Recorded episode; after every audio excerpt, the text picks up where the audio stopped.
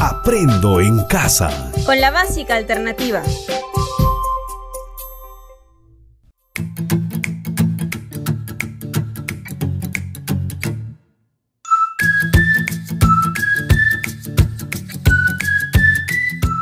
Buenas tardes. Me da mucho gusto que nos encontremos nuevamente en este espacio de Aprendo en casa con la básica alternativa. Hoy desarrollaremos la sesión número 59 del segundo grado del ciclo intermedio. Desarrollaremos las competencias de las áreas de comunicación y desarrollo personal y ciudadano. Esta sesión lleva por título Disfrutamos el tiempo libre para evitar el estrés. Así que ponte cómodo o cómoda e invita a los integrantes de tu familia para que te acompañen a escuchar la sesión.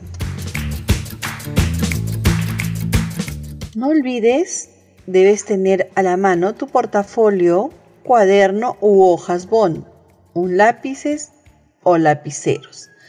Antes de empezar tus anotaciones, escribe la fecha y el nombre de la sesión. Además, puedes tener a la mano tu texto y portafolio para relacionar el tema con las actividades. ¿Estamos listos? ¿Listas? Empecemos.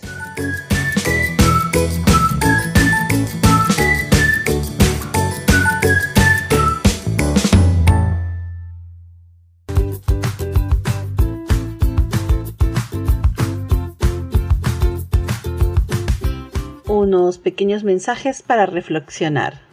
Jean-Marie Plitbon Roland nos dice, el tiempo libre siempre será encontrado por personas que saben cómo emplear su tiempo. Los que quieren tiempo son las personas que no hacen nada. A continuación tenemos otro mensaje de Daniel Goleman.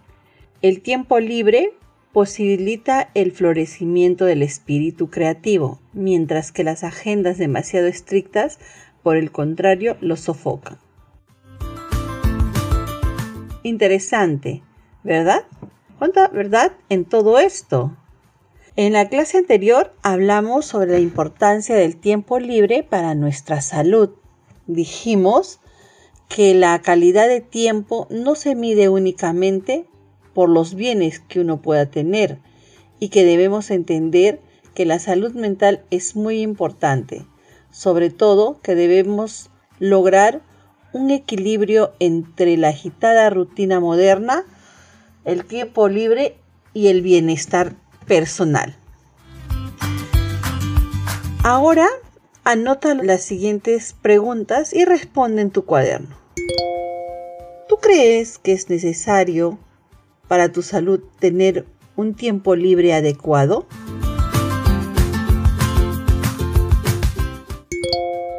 ¿Cómo ocupas tu tiempo libre frente a los quehaceres diarios? ¿Crees que tienes calidad de vida? Escuchemos el siguiente audio. Vamos a realizar un pequeño ejercicio. Quiero que mires tu reloj y pienses qué es lo que has hecho estas últimas 5 horas. ¿Hiciste algo productivo o simplemente perdiste el tiempo? Ahora realiza el mismo ejercicio pero piensa en qué es lo que has hecho esta última semana o este último mes. ¿Qué hiciste en tu tiempo libre? Tal vez te la pasaste en tu celular, viendo televisión, jugando videojuegos o alguna actividad similar. Si ese es el caso, es hora que reconsideres la forma en que inviertes tu tiempo. Por supuesto que las actividades de ocio pueden darte mucha diversión, el problema es que entre más tiempo les dedicamos, más vacíos nos sentimos. Esto se debe a que realmente no obtenemos ningún beneficio de ellas, no aportan nada importante a nuestro crecimiento personal, que es donde deberíamos enfocarnos. No digo que elimines por completo estos pasatiempos, sino que pongas en orden tus prioridades y pienses en tu futuro. Si realmente quieres darle un giro de 360 grados a tu vida, hay tres cosas que puedes empezar haciendo. La primera es ejercicio. Y no me refiero solamente a los beneficios que puedes darle a tu cuerpo, los cuales por sí solos son extraordinarios, sino que tu cerebro es el que lo aprovecha principalmente. Muchas personas creen que el único beneficio del ejercicio es la pérdida de peso y rápidamente se dan por vencidos al no ver los resultados. No debes de asociar el ejercicio con la pérdida de peso, la dieta es la que se encarga de eso. Cuando piensas en ejercicio, asócialo como un remedio para la depresión y el estrés. La endorfina que el encéfalo segrega, también conocida como la hormona de la felicidad, es la que se encarga de ayudar en el equilibrio químico del cerebro, y esto es lo que nos hace sentir más felices y positivos. Otros beneficios muy importantes son la reducción de ansiedad, aumento de confianza, mayor energía, mejor concentración, desarrollo de disciplina y determinación. En fin, el ejercicio es una actividad muy subestimada por muchas personas, así que empieza hoy mismo. Si no quieres ir al gimnasio, busca videos de rutinas para hacer en casa o simplemente ve a correr a tu parque más cercano. Solo te tomará 15 o 20 minutos al día.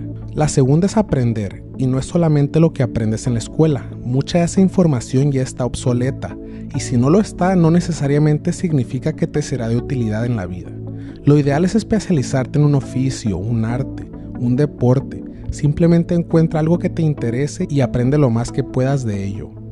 Un famoso empresario dijo que leyendo tres libros de un tema en particular hará que sepas más que el 99.9% de las personas. Y por supuesto que es un buen método para ampliar tus conocimientos de manera significativa, pero yo me inclino más por la regla de las 10.000 horas de Gladwell la cual dice que si quieres alcanzar maestría en algún área, tienes que practicar por 10.000 horas acumuladas. Claro que este es solo un número promedio y para algunos puede tomar menos o incluso más tiempo. Eso dependerá en gran parte del talento natural de la persona o la calidad de su práctica o entrenamiento. Lo que sí es un hecho es que debes de comprometerte y ser disciplinado. La tercera y última es crear. A lo que me refiero con esto es que después de cierto tiempo de práctica constante y de mucho esfuerzo, comenzarás a perfeccionar tu conocimiento o habilidad en esa área que escogiste. Y si es algo que disfrutas mucho hacer, qué mejor que se pueda convertir en tu nueva fuente de ingreso. Pero para llegar a este punto no es nada sencillo. No solamente es probable que tengas que pasar años preparándote para ser bueno en lo que haces, sino también tendrás que saber cómo aprovecharlo. Y aquí es donde la tecnología, específicamente el Internet, puede ser de buen uso. En lugar de pasar horas en redes sociales viendo cientos de fotos y videos, mejor usa esas plataformas para dar a conocer eso en lo que has estado trabajando.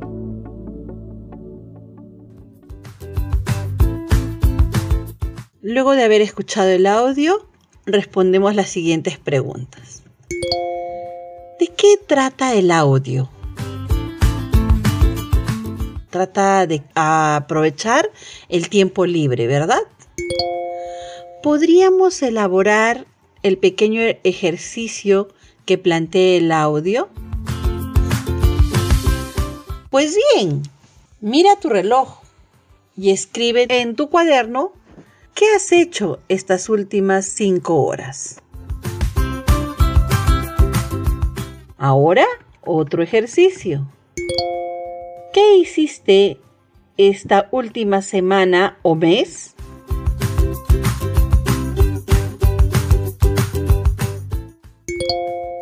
¿Qué hiciste en tus ratos libres?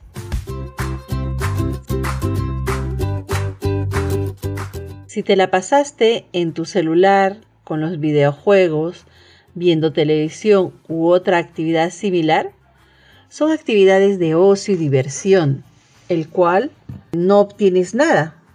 Es hora de que pienses en replantearte, ya que no aporta nada a tu crecimiento personal. es momento que priorices tus necesidades, dosificando tus momentos de ocio y diversión, ¿verdad? ¿Qué les parece si hoy elaboramos un cuadro de doble entrada analizando las consecuencias de no brindarnos un tiempo libre en nuestro quehacer diario. Muy bien.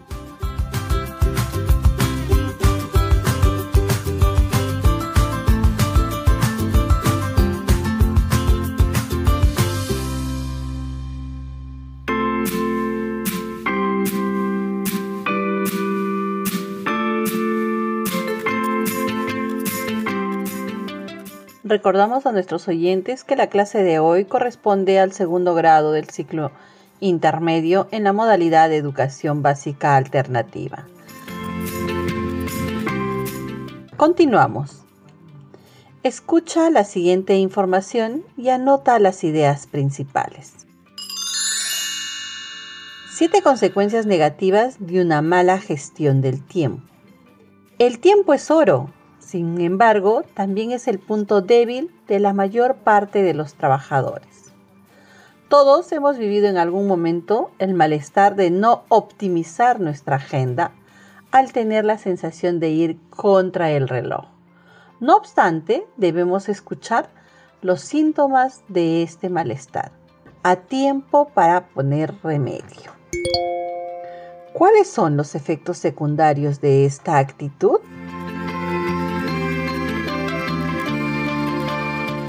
Efectos negativos de este estrés. 1. Cuando pasas por una situación de este tipo, no disfrutas de tu trabajo el lastre de la prisa no te deja concentrar en los detalles y pierdes muchos matices por el camino. 2. Un cansancio psicológico que afecta también el plano físico. El estrés puede producir dolores específicos, por ejemplo, molestias en la zona de la espalda. 3. Muere por completo la creatividad y aumenta el trabajo mecánico, incluso en tareas intelectuales. 4. No te queda tiempo para otras cosas que te gustaría hacer y que son muy importantes. Por ejemplo, seguir formándote, leer la prensa del día o buscar otro empleo. 5. Vives con la frustración continua de estar en dos planos distintos. Uno es el ideal en el que te sientes cómodo y otro es el real en el que nada es tal y como tú habías planificado. Esta dicotomía afecta a la motivación laboral. 6. Esta prisa también altera tu estado de ánimo, tu receptividad hacia los planes sociales es menor. Por lo tanto, es muy posible que no te muestres tan receptivo hacia el compañerismo y las relaciones personales en la oficina. 7 cuando vives con la prisa a cuestas, no tienes margen para pararte a pensar, hacer autocrítica, a corregir errores y establecer cambios. Simplemente sobrevives a lo inmediato. Y esto causa una gran frustración al dejar la búsqueda de la felicidad en un segundo plano. El tiempo es oro inviértelo en tu propio beneficio. Al respecto, Juanita nos comenta.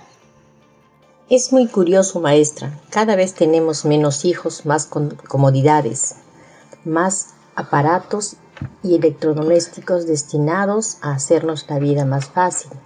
A pesar de todos estos avances, algo estamos haciendo mal pues la mayoría de las personas viven sin tiempo de nada, salen tarde de sus trabajos y sus celulares nunca dejan de sonar. Al llegar a casa les espera los deberes, los hijos, la cena, incluso después de acostar a sus hijos todavía tienen cosas por hacer. Todo esto ya no es vida, creo yo. Por todo ello, vivimos tanto hombres como mujeres estresados, a veces crispados o molestos. A mí, por ejemplo, no me alcanza el tiempo entre el trabajo y mi casa, mis hijos y mis estudios. Ahí ya se fue todo mi tiempo. No tengo tiempo libre y me siento casi siempre cansada, molesta y sé que eso no está bien. Lo que nos comenta Juanita es muy cierto. Cada vez hay más evidencias de que una vida apresurada es altamente nociva para nuestra salud. Muchas personas padecen trastornos relacionados con la ansiedad y el estrés. Uno de los mayores generadores de estrés dentro de nuestra sociedad es la sensación de falta de tiempo y el estrés influye en el desarrollo de enfermedades.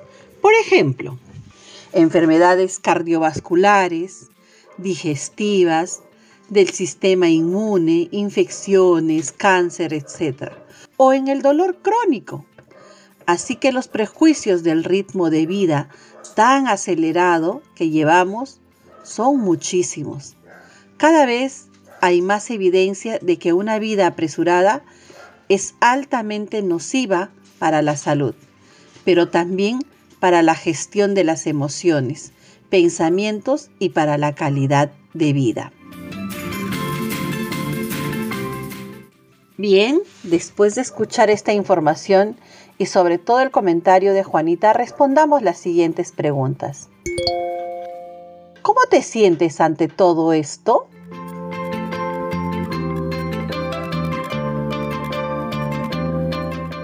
Toma nota de tu respuesta. ¿Sí? Podremos organizar esta información en un cuadro de doble entrada identificando las consecuencias de no brindarnos un tiempo libre en nuestro quehacer diario?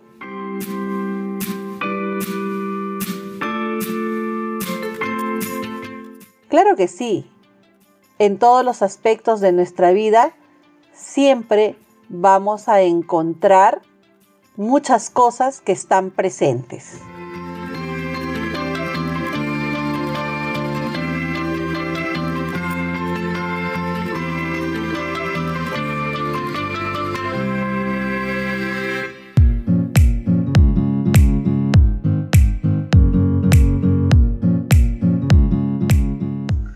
Recordamos a nuestro público oyente que la sesión de hoy corresponde al segundo grado del ciclo intermedio en la modalidad de educación básica alternativa. Continuamos con la clase. Ahora vamos a elaborar un cuadro de doble entrada identificando las consecuencias de no brindarnos un tiempo libre en nuestro quehacer diario. Para ello debemos recordar ¿Qué se debe tener en cuenta? Recuerda que en las sesiones anteriores aprendimos sobre los cuadros de doble entrada. Las tablas de doble entrada son herramientas para organizar información. Se puede leer de manera vertical y horizontal. Ahora recordemos cómo hacer un cuadro de doble entrada. Para hacer un cuadro de doble entrada, lo primero que debes hacer es leer con detenimiento el texto y contenido sobre el cual trabajarás. Luego debes analizar la información definiendo las ideas principales y las secundarias. Los temas principales se ubicarán en las columnas y las subtemas en las filas. Una vez que hayas definido las columnas y las filas, debes asegurarte de que la información sea correcta y esté bien resumida. El paso siguiente es completar las columnas y las filas con la información.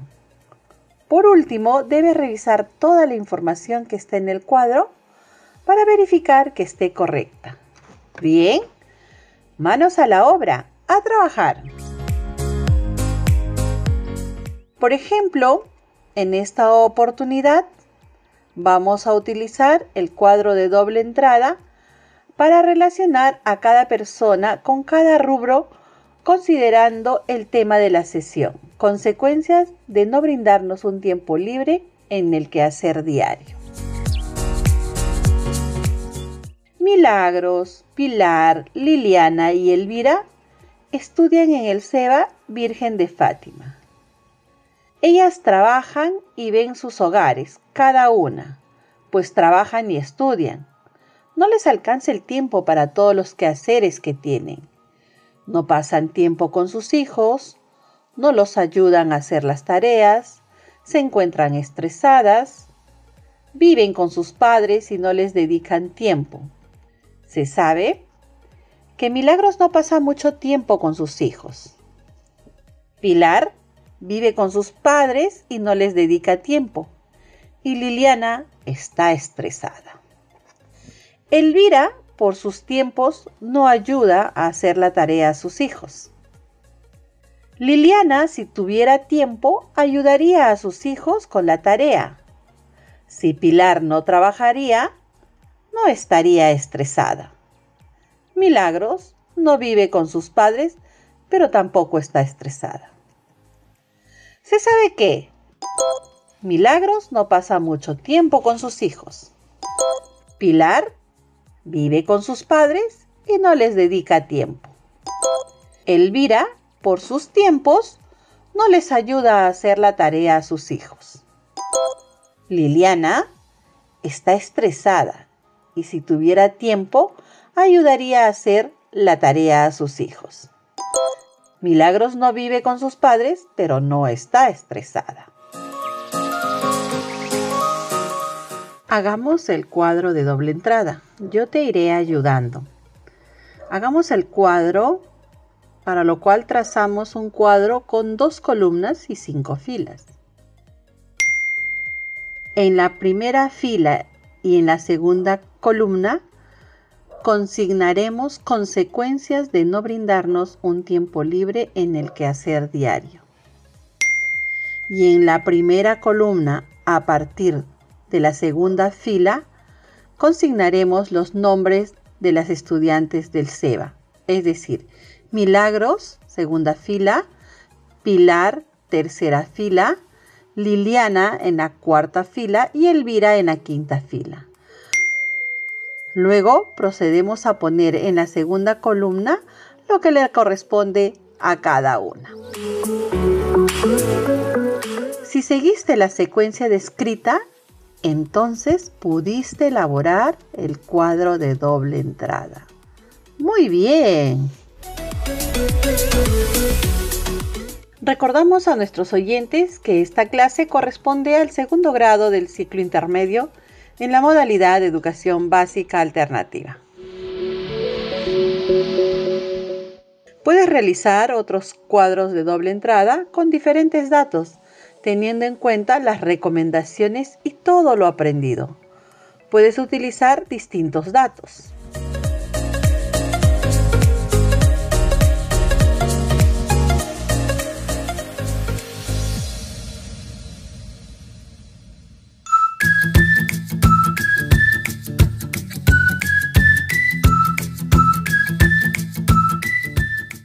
Para finalizar nuestra sesión es necesario que reflexiones oralmente acerca de tu aprendizaje. Responde en tu cuaderno o portafolio las siguientes interrogantes. ¿Qué aprendimos?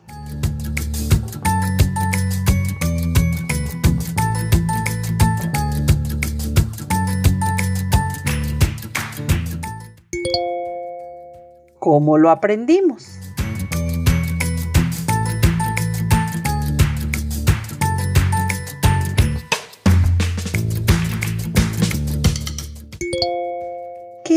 Lo que te pareció más importante?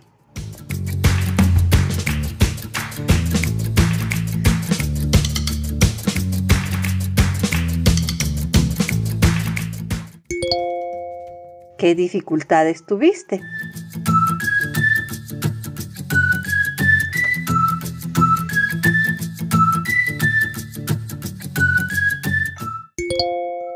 ¿Estás pensando planificar un espacio de disfrute para ti en tus tiempos libres para evitar el estrés?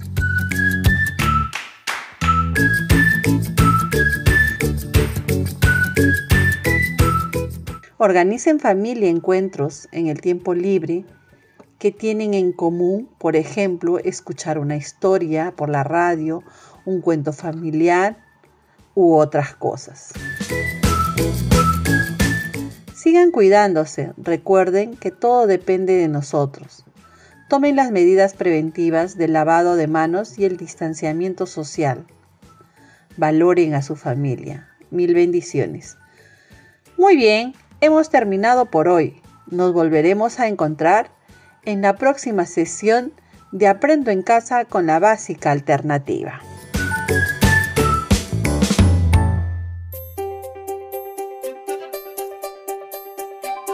Aprendo en casa. Con la básica alternativa. Ministerio de Educación. Gobierno del Perú. El Perú primero.